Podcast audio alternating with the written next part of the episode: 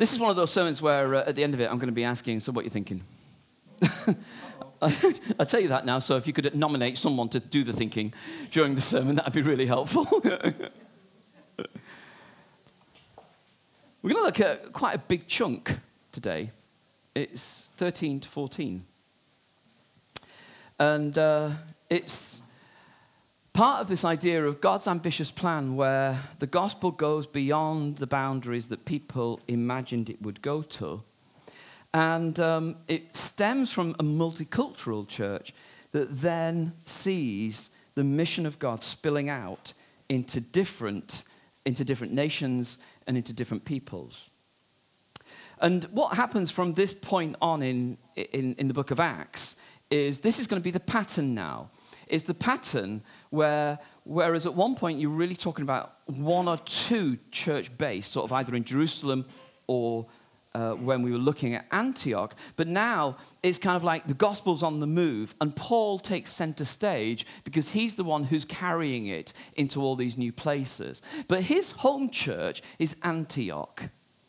That's the church where he belongs. That's the church that he keeps going back to. That's the church that supports him.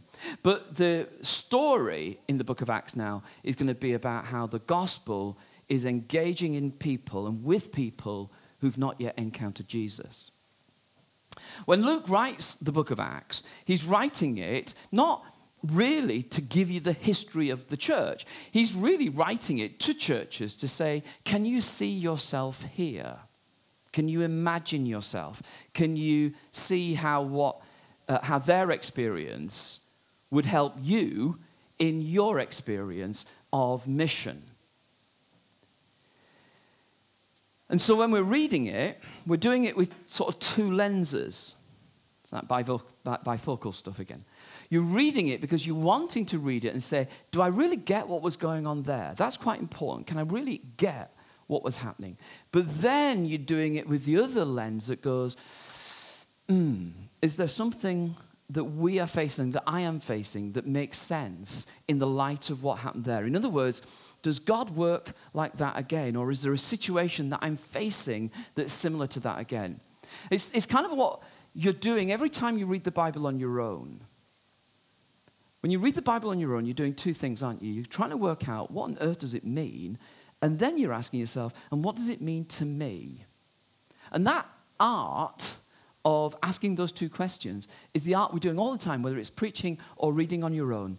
And that's why I want to leave some space at the end to say, so what are you thinking? Because actually, that's where that really takes place. Because hopefully, you're, re- you're listening and reading through a lens of your own experience that goes, I think I can see what the Lord might be saying to me.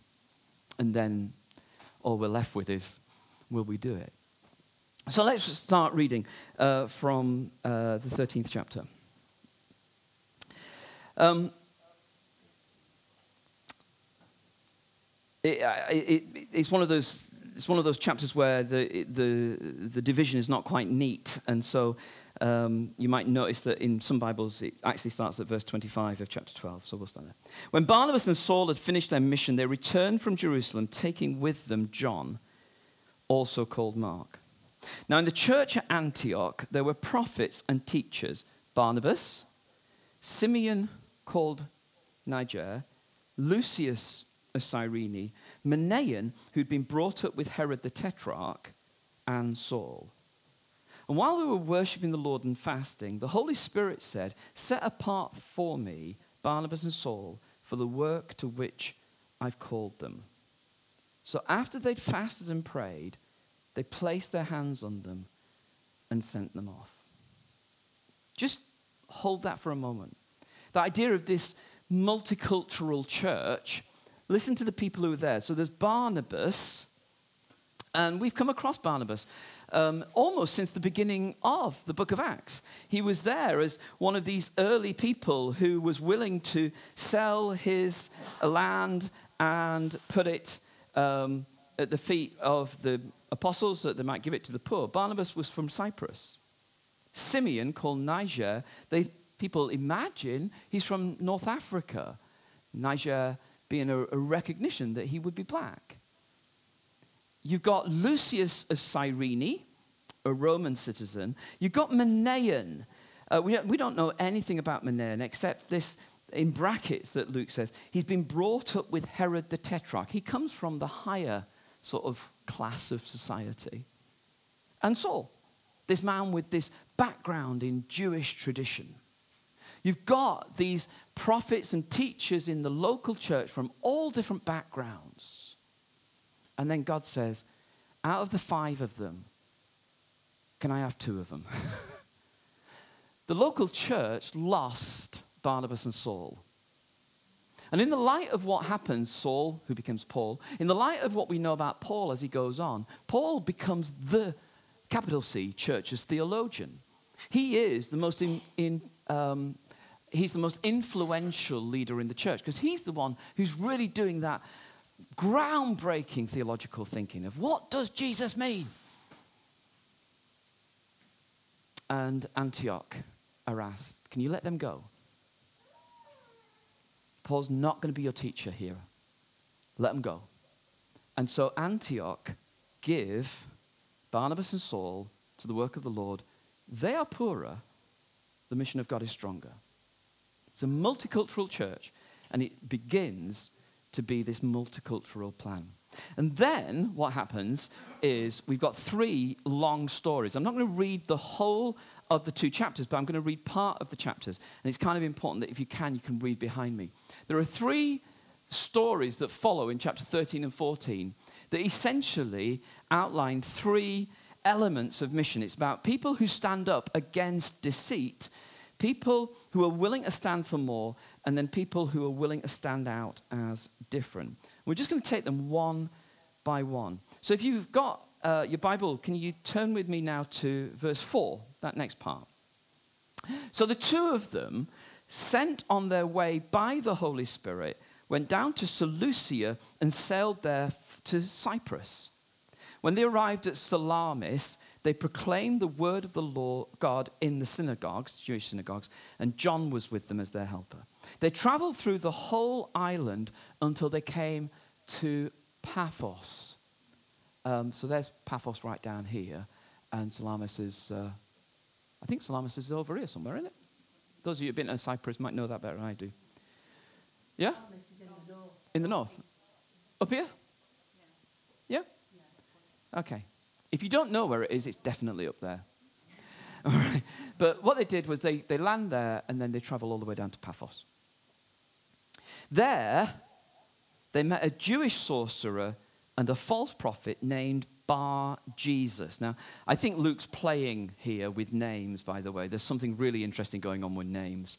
But this guy's known as Bar Jesus. Bar simply means son of, son of Jesus who was an attendant of the proconsul Sergius Paulus. The proconsul, an intelligent man, sent for Barnabas, the son of encouragement, and Saul, because he wanted to hear the word of God. But Elymas, the sorcerer, for that's what his name means, opposed them and tried to turn the proconsul from the faith. And then Saul, who was also called Paul, a bit like the proconsul called Sergius Paulus, filled with the Holy Spirit, looked straight at Elymas and said, You're a child of the devil and an enemy of everything that's right. You're full of all kinds of deceit and trickery. Will you never stop perverting the right ways of the Lord? Now, the hand of the Lord is against you. You're going to be blind for a time, not even able to see the light of the sun. Immediately, mist and darkness came over him, and he groped about seeking someone to lead him by the hand. When the proconsul saw what had happened, he believed. He was amazed at the teaching about the Lord. It's kind of interesting, isn't it? When you read that, you think, ooh, that's a bit harsh. interesting for two things, though, that of course, that Paul's experienced this himself. Do you remember on the road to Damascus?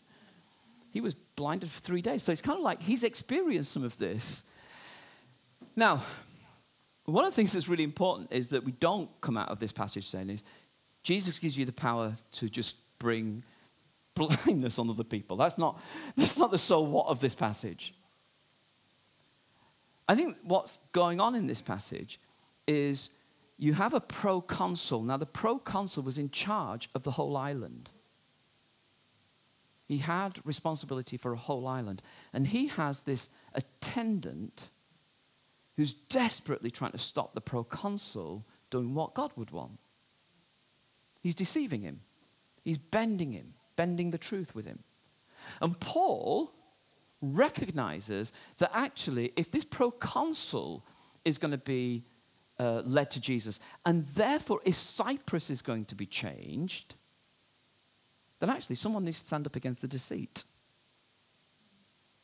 And what Paul and Barnabas do is they stand up against the deceit that is kind of typified by this guy, Elymas. So, this guy, Elymas, this false prophet, this sorcerer, it's kind of like almost as far away from godliness as you can imagine. He's been the one who's been trying to bend the proconsul away from God. And, and Paul and Barnabas go, that needs to stop. That needs to stop. The first time you see Paul and Barnabas in mission, you realize actually this is contested ground. It's not all about just being a blessing. It's not just about being nice. Actually, there's a battle on. And here, it's a really serious battle because the stakes are high. And Paul and Barnabas stand and stand against de- deceit. From there, verse 13, um, from Paphos, Paul and his companions sailed to Perga in Pamphylia. So it's along the coast uh, uh, of what we would call Turkey, where John left them to return to Jerusalem. From Perga, they went to Pisidian Antioch, and on the Sabbath, they entered the synagogue and they sat down. And after the reading from the law and the prophets, the leaders of the synagogue sent word to them, saying, Brothers, if you have a word of encouragement or exhortation for the people, please speak. And standing up, Paul motioned with his hand and said, People of Israel, and you Gentiles who worship God, listen to me. The God of the people of Israel chose our ancestors. And what he does from that point on, and Paul always does this when he goes to the Jewish synagogues, and Paul normally begins his uh, mission work in the synagogue because that's the natural, it's the natural next step for him. They're his people. He belongs there. What he does is he begins and reminds them of their own story. So if you read this, then what he's doing from verse 17 all the way through to verse 22 is he's just doing a very quick recap about being in Egypt, about the new land, about Samuel the prophet, about Saul the king, about David the king. Nobody in that, uh, in that congregation are going, Oh, I didn't know that. Every time Saul or Paul, same person, um, every time Paul's there, he's going to tell their own story, and then he's going to say, But there's more. There's more. And the more is essentially about Jesus and the resurrection. So if you look down um, and, and just skim down with me, uh, verse 23 from this man's descendants god has brought to israel the savior jesus verse 26 brothers and sisters from the children of god you, and you god-fearing gentiles it's to us that this message of been salvation has been sent and verse 28 they found no proper ground for a death sentence but verse 30 but god raised him from the dead verse 32 we tell you the good news what God has promised our ancestors, He's fulfilled for us, their children, by raising up Jesus. And then in verse 37 through 38, 9, he, he, he's explaining about the resurrection. Now, the thing to remember about this resurrection, and it's kind of interesting for me at least, that Paul always wants to say the more is that Jesus rose from the dead. That's the more. Because it's not that you'll go to heaven when you die. That's not the point of that. The point of it is that God has broken in to this world with his resurrection power. What might be possible now? And I think that if, if Paul were here today, the, the equivalent of that would be Paul would be coming to people like us and reminding us there's more. And I think some of us would go, We're quite happy, thank you. Don't want your fanaticism. Because to be honest, it doesn't look that great for you, Paul. You keep getting stoned. So we'd rather just stay safe. Because essentially that's what happened. The Jewish people were going, no, we just, just, we don't want this. But every time Paul's going and saying, I'm standing here and I'm telling you, I'm standing for more. There's more than you've yet experienced. And it's the resurrection. And it goes on. Um, actually, they have quite a good time. Verse 42. Um, Paul and Barnabas, as they were leaving the synagogue, the people invited them to speak further about these things on the next Sabbath. And uh, so they go back. Verse 44 Almost the whole city gathers to hear the word of the Lord. But when the Jews saw the crowds, they were filled with jealousy. They were, began to contradict what Paul was saying, and they heaped abuse on him. And uh, so they leave. And then they go to Iconium. Um, kind of, in, in that 13th chapter, it, you know, Paul reminds them that actually the, the, the point of being Jewish was that you'd be a light to the Gentiles and that that's what they in two were going to be. They were going to be this good news to the rest of the world. And um, it's sort of ironic that in chapter 14, when Paul and Barnabas are there in Iconium, um, Verse 2 The Jews who refused to believe stirred up the other Gentiles and poisoned their minds against the brothers. Uh, so Paul and Barnabas spent considerable time there, speaking boldly for the Lord, who confirmed the message of his grace by enabling them to perform signs and wonders. The people of the city were divided. Some sided with the Jews, others with the apostles. There was a plot afoot among both Gentiles and Jews, together with their leaders, to ill treat them and stone them. But they found out about it and fled. It's kind of like the, the, the outcome of saying, I'm going to go to the Gentiles is, okay, well, they'll gang up on you and all. So it's like wherever he goes, there's sort of like this it's going to gang up. But then they get to this place called Lystra, which is on the coast of Turkey. This is my third and final story. In Lystra, they sat a man who was lame. He'd been that way from birth and had never walked. He listened to Paul as he was speaking, and Paul looked directly at him and saw he had faith to be healed. That's an interesting phrase. It's kind of like this man is receiving what Paul's saying and he's believing it. He has faith that actually his life could change. And he calls out, Paul calls out, stand up on your feet. And at that, the man jumped up and began to walk. When the crowd saw what Paul had done, they shouted out in the Lycaonian language, The gods have come down to us in human form. Barnabas they called Zeus, Paul they called Hermes because he was the chief speaker. The priest of Zeus, whose temple was just outside the city, brought bulls and wreaths to the city gates because he and the crowd wanted to offer sacrifices to them. This is a situation that's got completely out of control. Can you imagine? Like, you know, this, this Lystra is just like a, a little bit of a backwater place, to be honest. But suddenly, it's like, the gods have come. They have a story in their own tradition, by the way, that that would be what would happen. So now Paul comes, the man's healed, and they're going, the gods have come. So, so the priest gets his bulls. they're about to uh, slaughter the bulls, get the wreaths. When the apostles, Barnabas and Paul, heard of this, they tore their clothes and they rushed out into the crowd shouting, Friends, why are you doing this? We too are only humans like you. We're bringing you good news, telling you to turn from these worthless things to the living God who made heaven and earth and sea and everything in them. In the past, he let all nations go their own way, yet he's not left himself without testimony. He's shown kindness by giving you rain from heaven, crops in their seasons. He provides you with plenty of food, and he fills your hearts with joy. Even with these words, they had difficulty keeping the crowd from sacrificing to them. And then some Jews came from Antioch and Iconium and won the crowd over. They stoned Paul, dragged him outside the city, thinking he was dead. But after the disciples had gathered round him, he got up, he went back into the city, and the next day he and Barnabas left for Derbe. Paul is with a new group of people.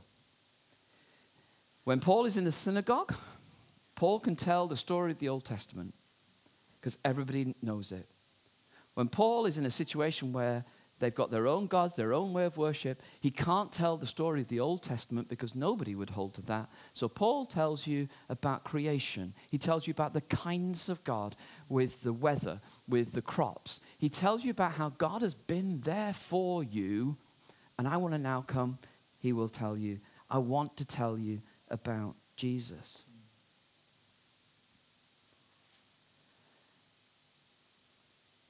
Sometimes when you're talking to people about faith, you realize actually, though you're using all the same words, you're not talking about the same thing. It's why the word God is so slippery. Do you believe in God? Yeah, I believe in God. What sort of God do you believe in? and then you realize actually, we're not talking about the same God at all. Do you believe in healing? Yeah, I believe in healing, but not the same way. Do you believe in sin? Yeah, but not the same thing. Do you believe? What do you believe? And suddenly you realize that you are sharing the same sort of language, but actually, your story is very different. What happens in this place, in Lystra, is two very different stories about how the world is and how the world relates clash. And the really interesting thing is, the outcome of this is Barnabas and Paul end up being beaten up.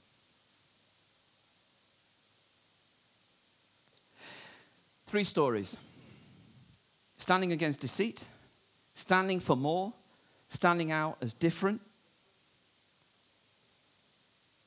And in the middle of it, that verse. This is what the Lord commanded us I've made you a light for the Gentiles, that you may bring salvation to the ends of the earth. And I think when Luke is writing the book of Acts, he's wanting people like us to read it and go, so how does that make sense for you and your mission? How does that work for you? One last slide. One guy called William Willimon, an American, said, in Luke Acts, any church bold enough to preach the word, which dares to challenge the way things are done in society, which refuses to accept that politicians always know best, which is convinced of the truth of its message, which is willing to suffer for the truth, will grow. God gives growth to such churches. And I think that when you're reading the book of Acts, you see this a church bold enough to preach the word, a church daring to challenge the way things are done, a church refusing to accept that politicians always know best, a church willing to be convinced of the truth of its message, a, a church willing to suffer. That sort of church grows.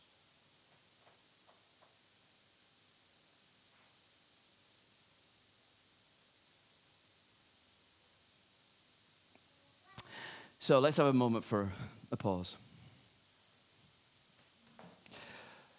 What seems to be important to you? Sort of like a, a whistle stop tour through two chapters. What seems to be important? What seems to matter? Um, I think for me, it's it's more of how of how it can like translate in, in, into, into modern days. So like when um, so when like Paul is so yeah, stand up for, for for a difference. It was when you know they were beaten. It's kind of like today, if you were to do it, say like in Manchester town town centre, start preaching, you you probably get funny looks of people calling you crazy, mm. and um, and like you might you, you may get one person you know who's, who starts believing, but mainly you get you'll get people who will just look at you. What are you talking about? Just, just, just, just stop. Yeah, and I think it's. I think one of the things that's interesting is that what Paul never seems to do is go with a, a sort of a stand and a big poster on Market hmm. Street. He never has ever been to Market Street, I know that. But he never actually goes in. What he does, and it's, but it's really important that we hear this. What he does, so in Lystra, he sees a man who's lame. And he's, he's in that context. He normally goes to synagogues. In other words, I don't think Paul's necessarily going into the marketplace first. I think he's always using the natural sort of uh, pathways. Because, in a sense, what Paul knew was where do these conversations most likely take place in my culture? Now, I'm, you know, I, I know there are Christians who stand on Marketplace, uh, on Market Street, and the rest. I'm not actually sure the extent to which, and I know there will always be some people who will respond to that, and that's fine. But actually, those are not the most natural pathways for the conversations that matter the most. And I think that's why Paul goes to his synagogue. He goes, he's invited to speak, he's invited to share. He's finding the ways of how do you share this message, but in ways that you're invited to speak in, and then, but, but the point that is right is, and then you're not afraid to say, it's different. It's different. So I think that's really important. Thank you. Lorna, do you to? Maggie, just while you're wherever you're going, um, do you want to switch the fans on again now? Um, in the, do you know where they are? If, if, she's wandering out the building, can you stop her? Because yeah, she's had enough. Lorna. And probably a similar sort of thing, but it's it's like Paul knows how to speak the language of the people that he's actually speaking to, doesn't he? So for us, in our context, when we're if we're with a particular set of people, we need to perhaps understand where their spiritual language is coming from. Yeah. And that takes, you do have to kind of work at that a bit, don't you? you know, so if you were talking to a group of Muslims, for instance, you would need to understand what yeah. their understanding of God is. And, and like when Paul went to the Areopagus, didn't he? In a yeah. Chapter later, he talks about the unknown God and then yeah. introduces our God as, as that unknown God. And it kind of helps people to connect to what he's saying. I think that, that yeah, I think you're absolutely right, Lorna. I think that idea of when, he, when he's in the synagogue, he tells the Bible story because they're on solid, shared ground. When he's not in the synagogue, he can't use that story because it's not shared ground. Do you know what I mean? And it's like, there's no point trying to persuade people about the Old Testament in order that you can tell the Old Testament story and prove it's Jesus. You, you start with where they are. And so he starts with creation. So it is about actually, can you be savvy enough? Can you be relational enough? Can you be emotionally intelligent enough to actually think, where are these people coming from? Because it's not true that people don't believe anything. It's, it's, everybody's got a belief system, but, but where are they coming from? So I think absolutely. There's Mark behind you. I don't, if you want, Ian. I thought it was very interesting the way you started off talking about the land that Paul and Barnabas were going through, it that it was a multicultural but contested mm. ground. And I think we often forget about that in our own city, in Manchester, yeah. particularly here in Salford. Um, we have an Iranian group of people, we have Afghans, we have all sorts of people um, who can't speak the language, who need help in that sense. We have people in the clutch of um, addiction, homelessness, and what have you. And there's so much for us to do, yeah. but it's finding the right way. Absolutely, finding the right language. And your dad put something on Facebook from Boaz asking, you know, churches in Salford, uh, the churches in Salford that would be willing to receive um, asylum seekers and refugees who can't speak English necessarily very well. And um, you want to say yes, but you recognize that that will then mean a, a, a challenge to all of us um, to, to how do you share the good news of Jesus in that way. Yeah, Jill. He's got his racing shorts on today, so he's fine. I just waited till you got to the other side and thought I'd give you the longest journey. Um, again, just sort of developing on that point about um, contested space. Yeah. Um, I think it's really easy in the world that we live in to look around and think that there is no space for God, that there is, we live in quite an atheistic society, a society that's quite hostile to God, and that there is no place to have those conversations.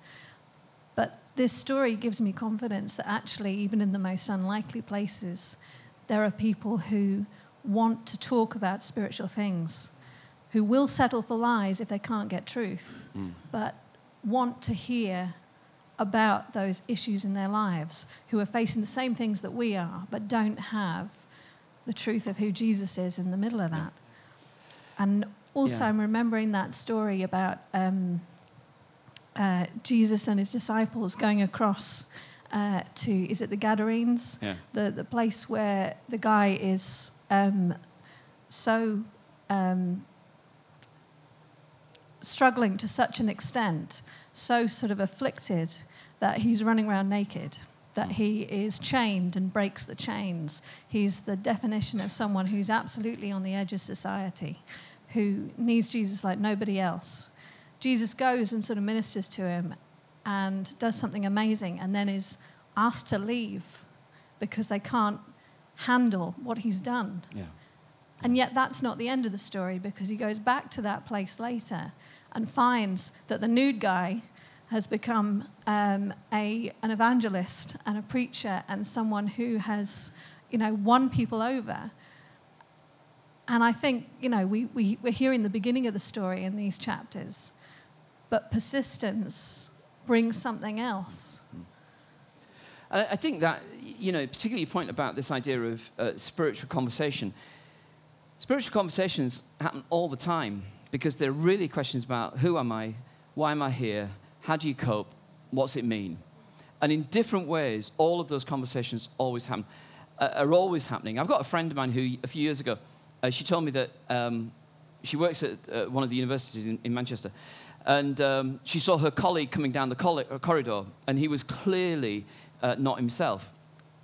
And uh, she just stopped and chatted to him, and he was struggling with some stuff in his private life.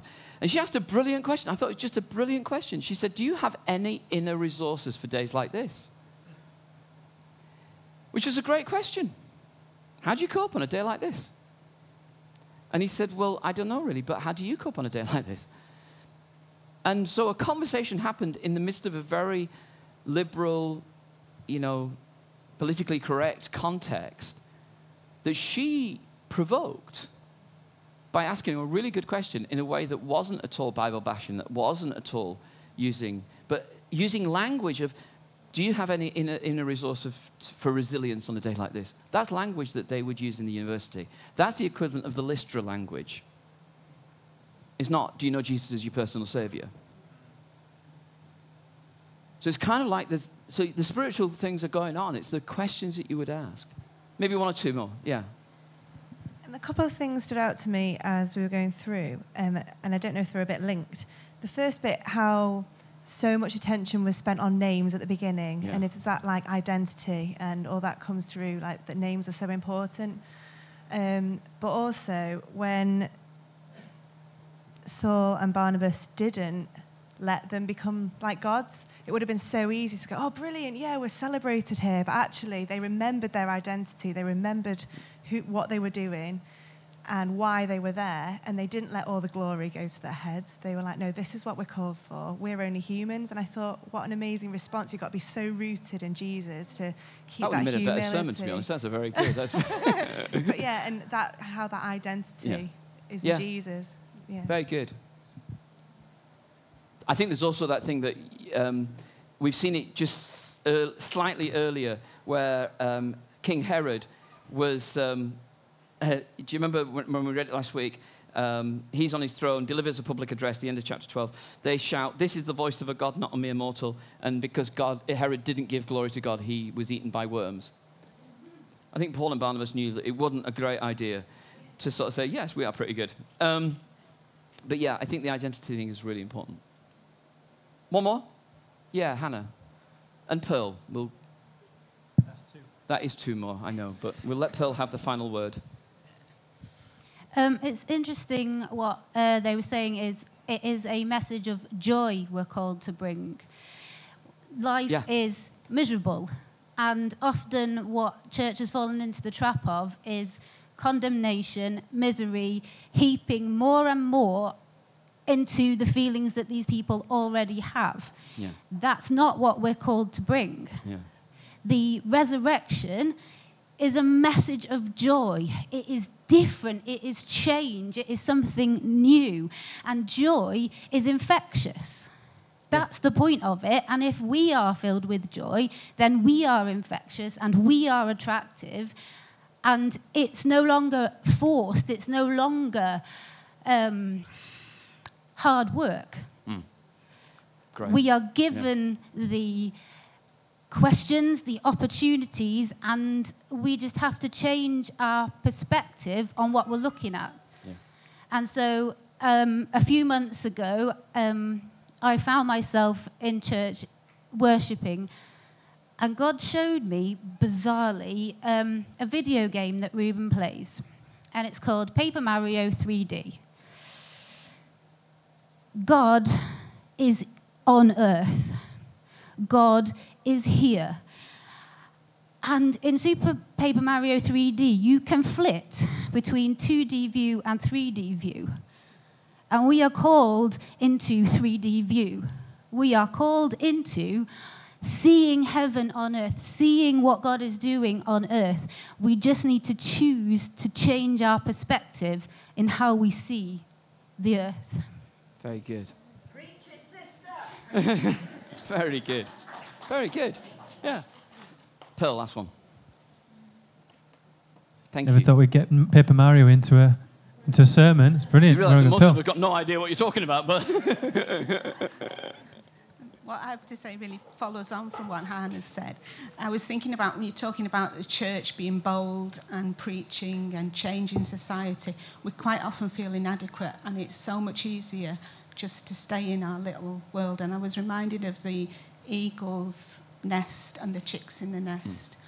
And those chicks are safe and they're comfortable and everything's nice. Them mum's caring for them, they're getting fed. But every so often the mum decides to just push one of her chicks out of the nest. And those chicks don't want to go. They, they might have felt a little stirring, and sometimes we feel a little stirring. It's ready for something new. Um, and you might be feeling there's something else God wants me to do, and I'm ready to do something new, but you're scared. Mm. And God just wants to push you out of the nest. And until you're pushed out of that nest, you're never going to fly and experience the power of the resurrection. Thanks, Pearl. This week, for all of us, you'll be in situations where God wants to use you, because He always does. And you'll be in situations where you will be in contested ground, and there'll be situations that you think, actually, God, you need to do something here to stop the lies so that truth can be heard. And you can be confident in your praying God, you've got to stop the lies. You'll be with people who go, I don't need anything else. And you're there saying, actually, there's more. And it is joy, and it is the resurrection, it is life. There's more than you've yet experienced. It's like, I think of those people as being the good, honest, salt of the earth type, believing people, but actually there's more. And then you'll be with people who have no idea about this story at all. And you'll need the creativity of the Spirit. How do I tell this story in different language? May God give us all that we need for that.